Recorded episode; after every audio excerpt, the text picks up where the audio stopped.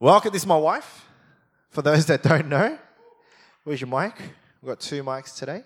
Uh, this is the first time um, we're, we're preaching together. Um, I'm a little bit nervous.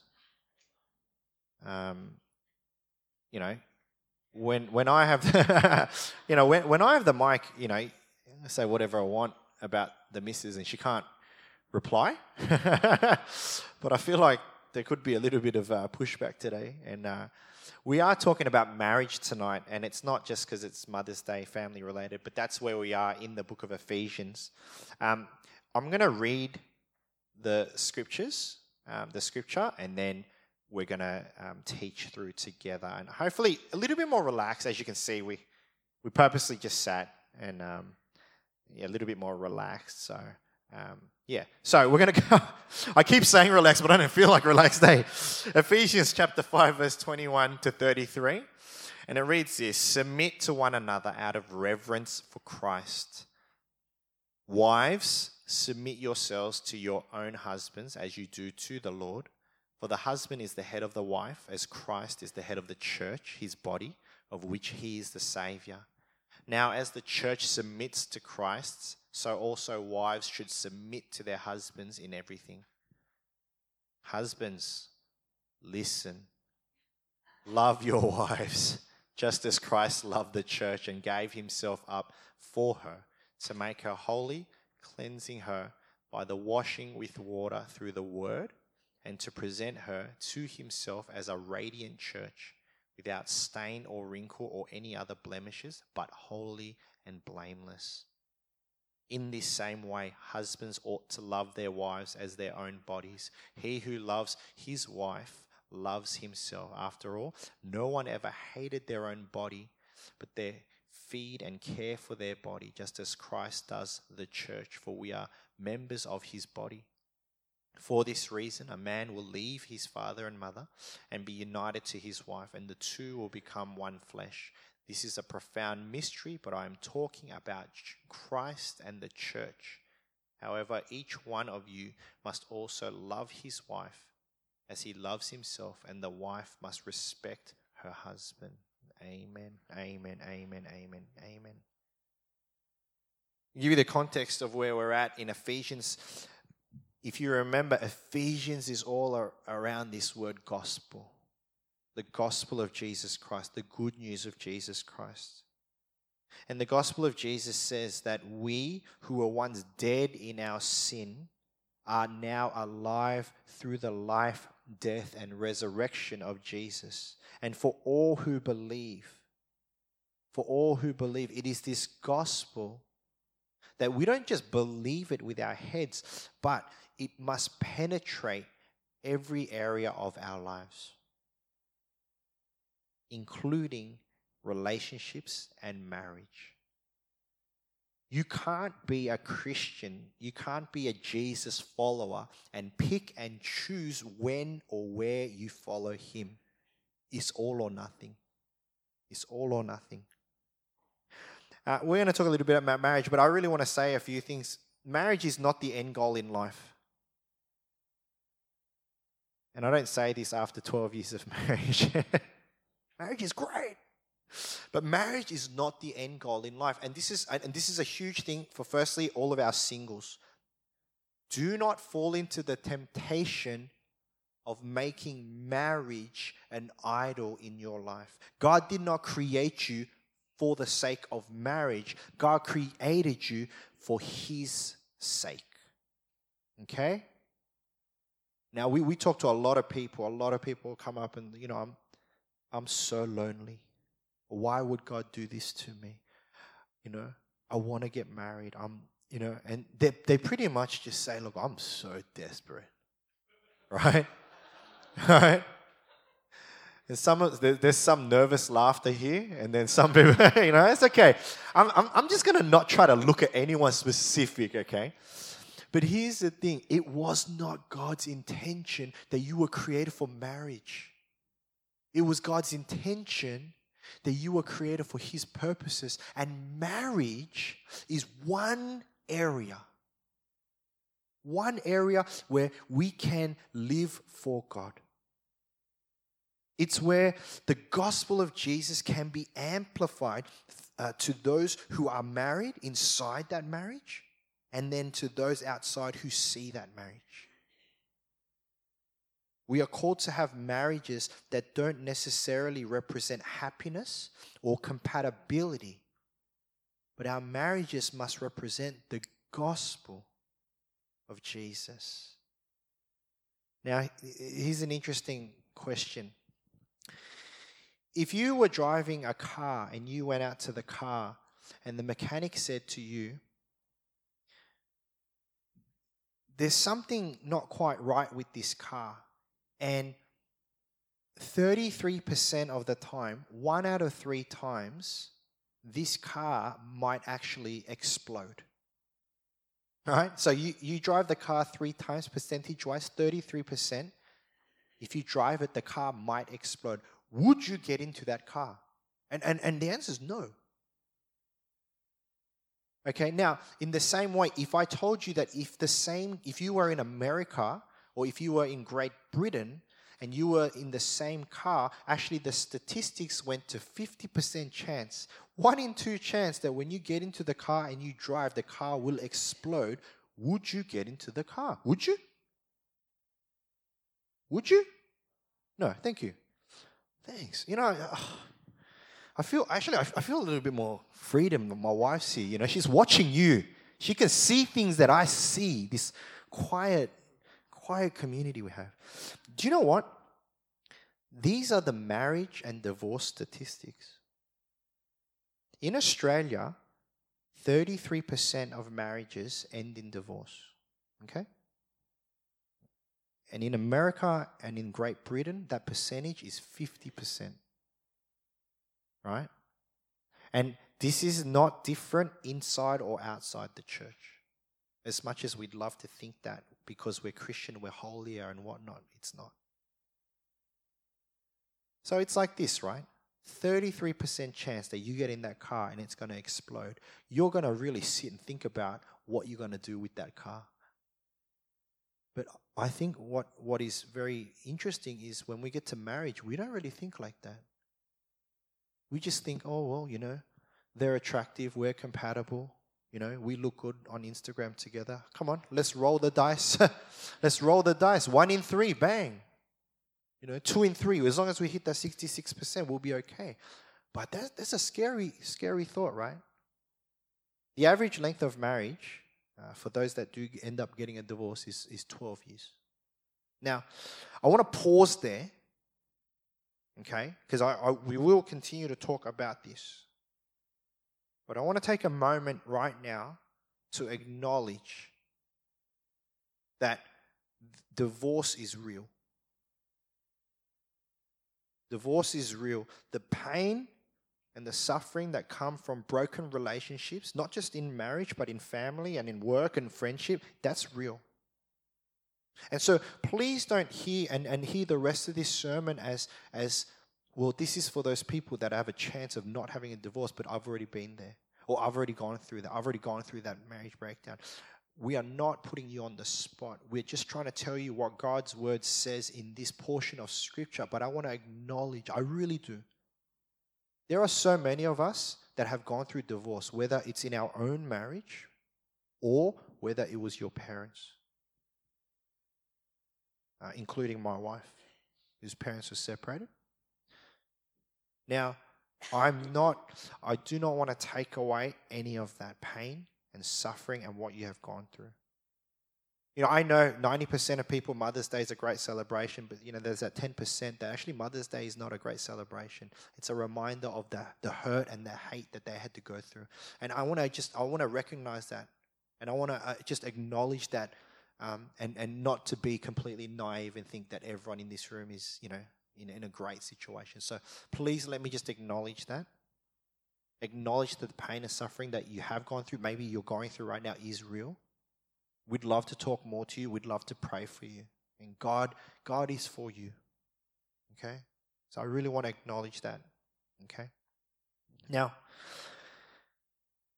it, divorce um, is, is obviously tough on, on the two individuals, but I was reading some uh, articles about divorce, And, you know, once again, it's not because I want to put people on a guilt trip and whatnot, but I want to just show you psychologically, this is studies have shown what effects that divorce have on children. Okay? Now, this isn't, this, this isn't maybe, okay? They're, each one has had multiple studies done all over the world, okay? Children may lose time with each parent, obviously, because you're having to share time. Children may lose economic security. You can go from a double income. In America, one of the biggest stats was single mums. sixty percent of divorced mums who are single live in poverty. Why? Because they can't find a job, because they have to watch their children. Yeah, it's huge. Children may lose emotional security. Children may have decreased social and psychological mat- mat- maturation. Children may change his or her outlook on sexual behavior. Children may lose their religious faith and practice. Children may lose cognitive and academic stimulation. Children may be less physically healthy. Children may have higher risk of ec- uh, emotional distress. Each one, and as I said, I, if you want to know more, come and talk to me. But each one, there is multiple studies done. So, you know, when someone said to me, is there a difference from children who grow up in a marriage that is together and children who grow up in a broken family, is it really that different? You know, half the world's getting a divorce. Is there really a difference? And the answer is yes. Yes. There is a big difference. What Paul is going to say in this passage is what we're going to try to say as well, is that the best chance that we have at healthy marriage and healthy family is when the gospel of Jesus is at the center of it, not you and me. And we're going to tell you some funny stories at the, as I said, it's cash. We have it. The last part, we don't actually know what each of us are going to say. So just be ready for that part, okay? All right, so let's open the scriptures. Mel's going to go first because Paul addresses the wives. And if I say, wives, listen, you're just going to be like, you sit down, okay? So I'm going to let my wife speak on what Paul says in verse twenty to twenty-four. Um, good afternoon, church. We're coming from a long sleepover that my uh, twelve-year-old son had, and we got maybe five hours of sleep. They were up very late and awake very early, so just bear with us. Um, let's go to the scriptures. Uh, let's go to verse twenty-two. Can we get that up? Thank you. Um, so it reads, "Wives, submit yourselves to your own husbands as you do to the Lord. For the husband is the head of the wife, as Christ is the head of the church, his body of which he is the Saviour. Now, as the church submits to Christ, so also wives should submit to their husbands in everything." That's it. Thank you. So, so far in Ephesians, we've been in the book of Ephesians. Uh, Paul has been addressing the church in Ephesus about unity, about the headship of Christ, um, and then the unity and the submission that needs to come from the members um, to make the body really thrive. Um, and you know what? It's exactly the same in marriage. So the two become one, and there can only be one head, right? And so, um, so for in order for unity to exist in marriage, um, the wives need to submit to the husbands, and then, of course, in return, the husbands need to love their wives. Now, I know most women feel really uncomfortable when they hear the word submission. Um, you know, we kind of live sort of a post-feminist age where women can do everything and we have equal rights, and we do.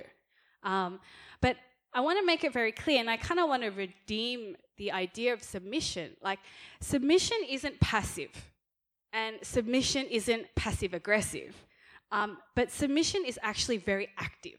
And what submission is, is the woman actually willingly puts herself under the care of uh, the man or her husband in this case. So really, if you want to be able to submit to your husband, there's a key element, and that's trust. You need to be, you need to be able to trust this man for you to, I guess, willingly um, submit to his headship. So just like the, you know, just like the way we submit to Jesus, Um, we need to submit to our husbands so that he can love us and be that authority for us in our lives. But obviously this is not easy. Trust is not easy. Uh, we've been married twelve years now, over twelve years. We got over the average divorce. um, but, um, you know, I think for the first seven years, I really struggled to trust this guy. Um, yeah. Um, and, you know, it took me a long time actually to realize that my mistrust in him, um, actually, it didn't allow me to submit to him. And it didn't actually, it actually didn't give him a platform where I could respect him and he could love me.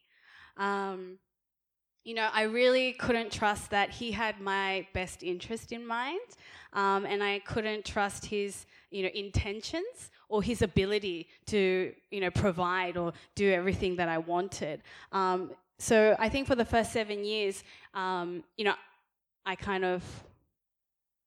I kind of ruled the house, you know, or we fought to be, you know, the head of the house. Um, and, you know, it's not that I did everything myself, um, but it was like I made sure that he knew what I wanted and he did it in the time frame that I wanted, um, because that was the best way. Uh, and then I think, yeah, I realized that that was actually very suffocating for Steve, um, and actually it wasn't, It wasn't, there was no freedom for me. It didn't make me any happier, um, because I was so caught up with what I wanted, um, that there was no space for us. Um, so I think the beauty of marriage is really found in this um, mutual submission, uh, where the wife submits to the husband and the husband loves the wife. Uh, when the wife submits to the husband, it really does create a place where the husband can love his wife and should love his bride extravagantly. Um, and let me tell you this, ladies. I know that we've been told, right, that the best thing, you know, the most satisfying thing about marriage is to be happy, um, you know, is your own happiness. But that's a lie. I think... Um, we will find our marriages most satisfying when there is oneness, um, and not just our own happiness. Yeah.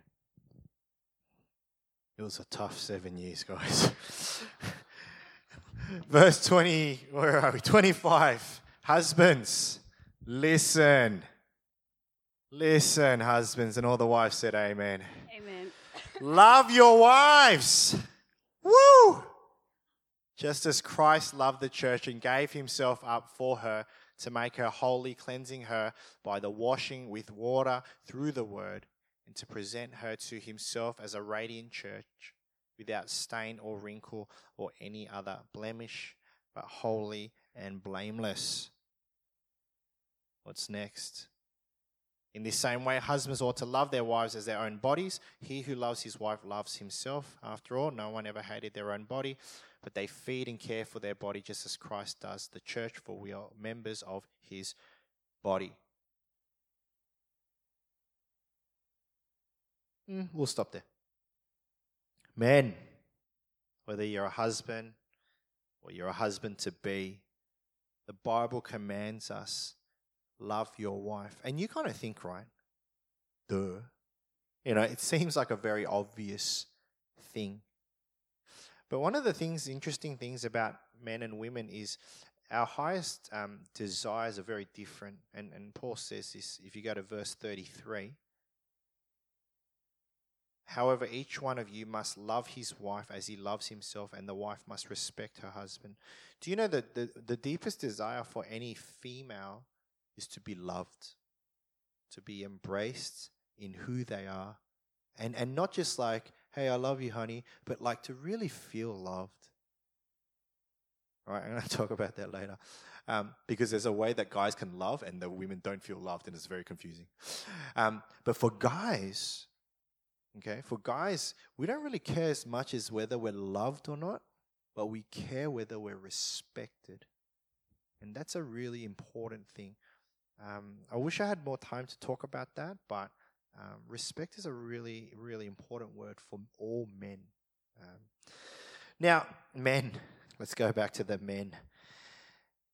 How much are you meant to love your wife? Now, if you're single, Okay? Listen carefully. Because if you're not ready at the standard that the Bible tells us that you should be at, then maybe you're not ready to get married. Okay? What extent are we meant to love our wives? Just as Christ loved the church and gave himself up for her. What did Jesus do for the church? He died on a cross. Not metaphorically, not ideologically, the boy's heart stopped. He died. Men, the job of the husband is to die to our own rights. I tell you why it's the hardest thing to do. Yeah, I love my wife, I love my wife, I love my wife. But the extent of that love is that you need to be able to, and what we say, die to your rights. As a man, as a human being, you have rights. You have the right to pursue happiness. You have the right to dream big.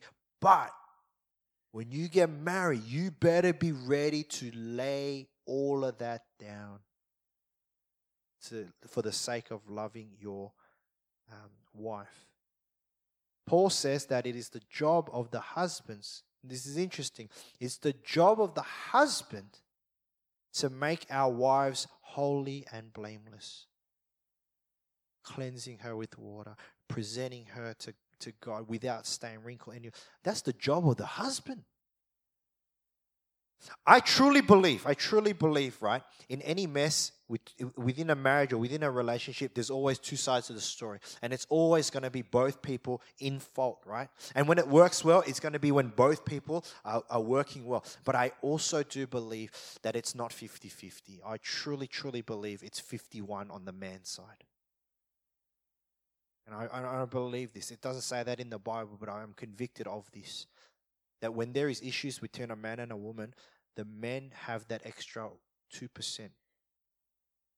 Because I think it is the job of the man first, before anything that the woman does, to lay down his everything for her.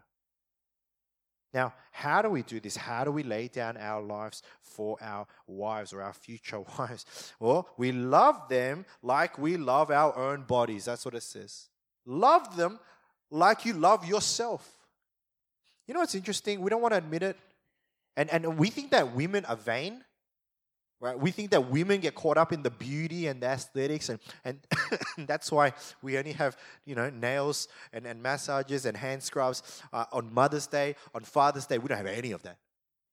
But I promise you, some of you men, you like massages and you like hand scrubs. Okay, I you know I've been confessing my sins, not sins. I've been confessing these things like, you know, I've got this new hand wash. I mean, my face wash. And some of you men are like, you know, how dare you betray us like that? And I'm like, dude, have you seen my whiteheads? They're huge, and I'm getting pimple anyway. You know, like we think that it's it's it's women that are vain and up themselves, but I promise you, men, we are as bad. You just can't admit it. None of us. None of us men, all the women are like, damn right, preacher, preach on. No guy here turned up and just rolled out of bed. I know some of us sometimes look like that, but every guy here, and I'm, and I'm going and I'm like, I'm pretty sure nearly one hundred percent of all the guys here did something to their hair, right, before they came to church, maybe bar... But George, because he's got a hat on. So, you know, that's the reason. George and Shona. We know Shona why Shona wears hats to church, because too busy for showering. So,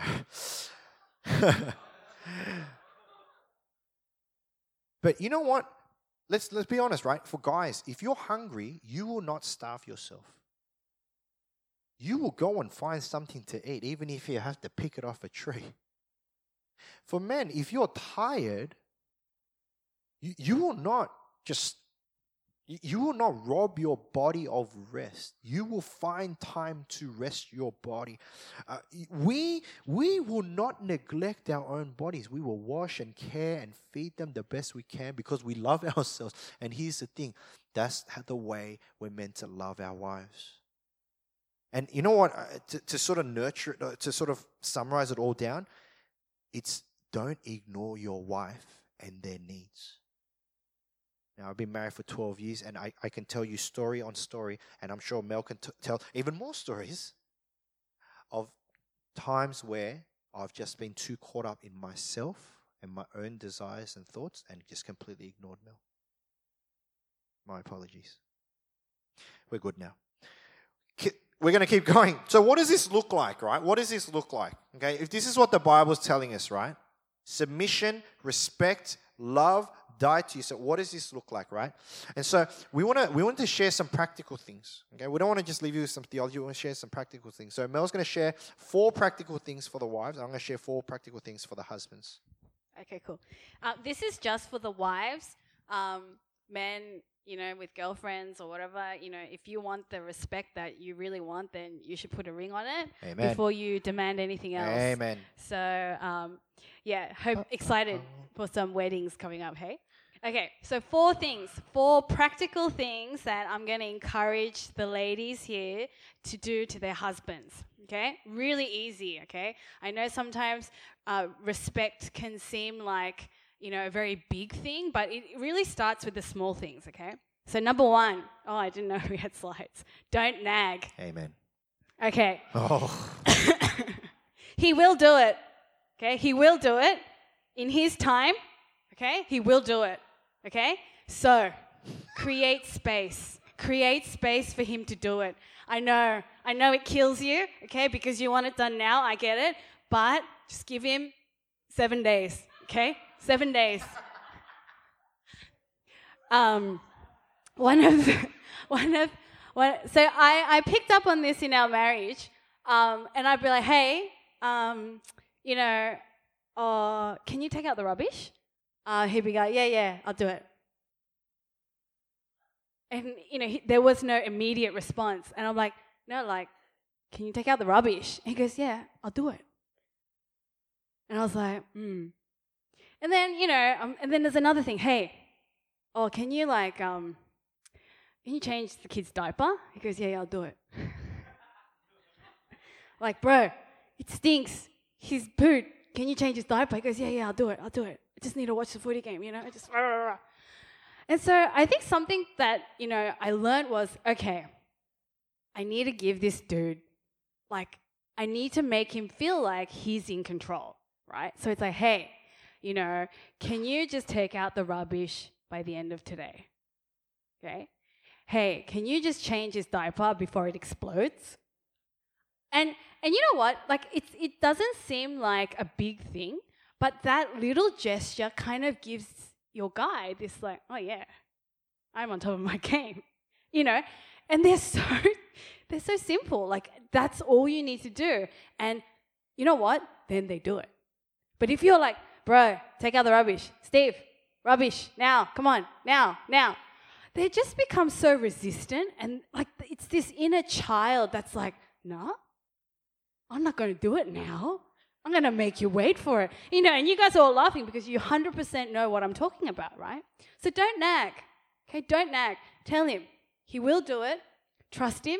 Just give him time, okay? Seven days, you know, it's all right. Okay, second point, be kind, right? Now, girls, we all know that we can be pretty savage. You know, some of the stuff is said, some of the stuff is just not said, but, you know, there's like laser coming out of your eyes. Or, you know, maybe he'll say something and you're just like rolling your head, like rolling your eyes, the back of your head, because it's just so stupid. But you know, you have to consciously tame that tiger in you, and you have to be kind, you know, with your words, with your actions, with the rolling of eyes, you know, the body language. You know, maybe you, like, kind of cross your arms and look at him, or, like, you know, we all know, we all know that we can be savage, right? So be kind. Um, although our men look strong, and they are strong, right? They are strong, but they are weakest to our compliments. So really, I think, you know, we really need to um, be kind and build into them instead of, you know, kind of being passive aggressive, Amen. And, you know, doing all this stuff that we can do and we naturally do, okay? So um, be kind to them because, you know, really the husband really thinks the world of what the wife thinks about him, okay? Uh, point three is give him the benefit of the doubt, okay? This is the prime example. Hey, honey, you look nice today. Immediately, what do you want? Right? It's like, what do you want? Or like, he's doing the dishes. It's like, what's wrong? What did you do? You know? And I don't know what it is. You know, they probably didn't do anything. Actually, maybe they did. And maybe that's the thing. Maybe they do do some silly things and that's what they do. But give him the benefit of the doubt. You know, if he says, hey, you look nice today, right? Then be like, thanks. Or like, he's doing the dishes. Like, thanks, honey. I appreciate you doing the dishes. Give him the benefit of the doubt because, you know, even if you're wrong, what's it, what what do you have to lose? You make your husband feel great, you have nothing to lose, you know, um, and say yes. So this is for the married, say yes. Um, it could mean a lot of things. So there are say yes to the nighttime activities that come Woo! with marriage. Say yes. Why not? Say yes. You know, um, but it's more than that. It's more than that, okay? It's his ideas, you know, his thoughts, um, his feelings. Say yes. Just, you know, take the time to affirm him, then to cut him down. Because, you know, he'll go out into the world and the world will tell him he's not good enough. You know, they'll cut him down. They'll make him work hard for that affirmation, right? And as the wife, you want your you want to be the last place where he has to work for that, for the, for your approval, for your love. So say yes, affirm him rather than, you know, cutting him down. So four tips. It's pretty easy but really hard. Good luck and maybe... Yeah, it's a start to something really a lot more beautiful in your marriage.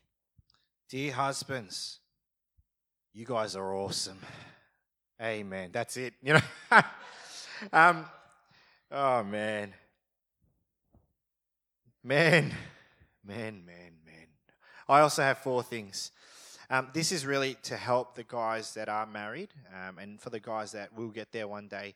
Um, take this on board because they will help you. They will save you many, many hours of pain and suffering as you just forget that you need to die. Um, here we go, four points. Number one, um, these, these are coming out of my own experience. Be one, and, and this is really important. I think this is the biggest one. You know, this idea that, you know, two will become one. For the male anyway, it's it's. It, I think... It's harder for men to lose the identity that they are the man, they are themselves, and then they are suddenly now one with another person attached to them. And and, and I, I say this because I think the reason why the first seven years was tough is because it took me seven years to work this out. Because for seven years, I had a roommate or a housemate. We were still two separate identities, you know, like, you know, separate bank accounts and separate schedules, and we just overlapped each other. But men, and, and this is for the women too, but if you, in marriage, if you can't work out that you're one, then you're stuffed. It's as simple as that. Okay. I was like, oh, I should try to be really, you know, gracious about this one, but this one I can't because... If if you are not being what God designed marriage to be, which is to be one, then you're trying to you're trying to live a double life, pretty much. You're trying to make something that's not meant to happen happen. Uh, so, men, how do you do that? You die to yourself, and you you start doing things like going to brunch. I didn't even know brunch was a meal, you know, until I got married, you know. It was like breakfast, lunch, and dinner. What's brunch, you know? Okay. Uh, secondly, men, take responsibility. Oh, I'm so sick of watching men not act like men and not being responsible. And this is where that fifty-one percent comes in. Yes, You both might have issues and you both might disagree, but as men, you have to take that responsibility. That's the way God created men. Even if you're right. Oh, man, we have so much, like, marriage advice. If anyone's getting married, our premarital is amazing because we got so much of it. And even after we got married, with so many good tips, right? Who cares if you're right if you destroy the other person? See, that's because you're not thinking that we're one. Why would you destroy your arm and your leg's like, see, I told you I was right, and your arm's like dying? You wouldn't do that. It's because you still consider yourself separate. But for men, we need to learn to be responsible for our own actions and in our marriage. I promise you, when you get to God, God will ask you, not, not your wife. God will ask you as the man, why did your marriage end up this way? Thirdly, die to yourself. Love the way Christ loved. Die to yourself. This one, you, uh, I will, I will save you so much pain and suffering if you understand this one. When you wake up every morning and you're like, I have dreams to conquer the world. I want to do this, and I want to go play golf, and I want to meet my friends, and I want to do this. And then as you, in that same motion, you roll over and you see your wife, and whatever she looks like in the morning, mine obviously looks amazing. Oh, I should have shown that photo. Hey, I got this photo. My wife sleeps like this because she's always watching something before she sleeps, and the phone slips, and she's just like this. I'll share the photo next week. If you can die early, men, your life will be so much better. As he's saying, if you win, men, listen hard. Married men, listen hard. This one's for free. If you win, you lose. But if you lose, you win. Right? That's deep. That one's for free. That's Twitter worthy right there. Finally, love the way your wife feels loved. We can talk about five love languages. My love language is acts of service. So um, I love people that I love. I love doing things for them. You know, you know, buy them a meal, you know, you know, bring them a present, whatever, right? I'll do something. And I also feel loved when someone does that for me. My wife, however, is not like that. She is all five of those love languages, really. Um, but but she's um, gifts and expensive gifts. Okay, that's her love languages. There was one. There was one birthday weekend where I planned meticulously a three-day whole weekend. Kids were at my mum's, and bless my mum, looking after my kids. And it was like we had lunch with this person, and I and I and I like we had meals with just special people in our life. And it was this beautiful journey. Friday, Saturday, Sunday, went for massage, went on this tour, and it was so beautiful. And I'm like pumping my my wallet is thin and thin and thin, you know. Like by the end of it, right? And and I'm like, oh, I am the best husband in the world. Right? And then at the end of it all, I'm waiting for this. Thank you. You have made me feel so special. Thank you for loving me. You're so amazing. But what I got was, hey, that was great. So where's my present? And I was like, are you kidding me? And then a big fight happened out of that one. Right? Because even though I did things that I guess I would feel loved, it wasn't the same. So I, I, it didn't connect. And so I've learned, for me anyway, don't bother doing stuff. Just buy the gift card. You know, like, you know. So my wife's birthday is coming up, and um. I was like, yeah, honey, I'm going to buy you this. I'm going to get you this. And she's like, ah. And then one day we're walking the shop. She goes, oh, there's the shoes that I want. But, and she's learned too, Buy me the shoes for, for my birthday. I said, hallelujah, thank you, Jesus. Saved me about three weeks of trying to think of this, right? Dude, done. She got the present she wants. She feels loved. I don't have to think about it for three weeks. I feel like I'm the best husband in the world. Love the way your, lo- your wife feels loved. Guys miss this a lot. We do. Okay? Don't love the way you want to be loved. Okay? Love the way that your wife wants to be loved. Okay. Now, we're having so much fun. Time has gone so quickly, and we're not going to have too much more time for this. So I'm just going to conclude. Okay? If you want to hear the stories, we have millions. Come over. We'll talk over dinner. You know, you guys can work out our counseling later. Don't worry. Here's the thing. Paul is saying this. In every area of your life, if you want the best that God has for you, if you want to experience the fullness of life, then God must be present. That could be your work, that could be uh, your children, that could be your relationships, and it's definitely your marriage. We have, I, I'm, I'm not, I'm not even like, just because I'm bragging, we have a great marriage. And it wasn't always like this, you know. Like, it, it was pretty tough. Like, there were days where I was like, Lord, take me now.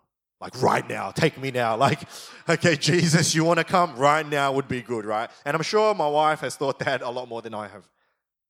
But we we can honestly say that after twelve years, this is the best it has ever been in twelve years.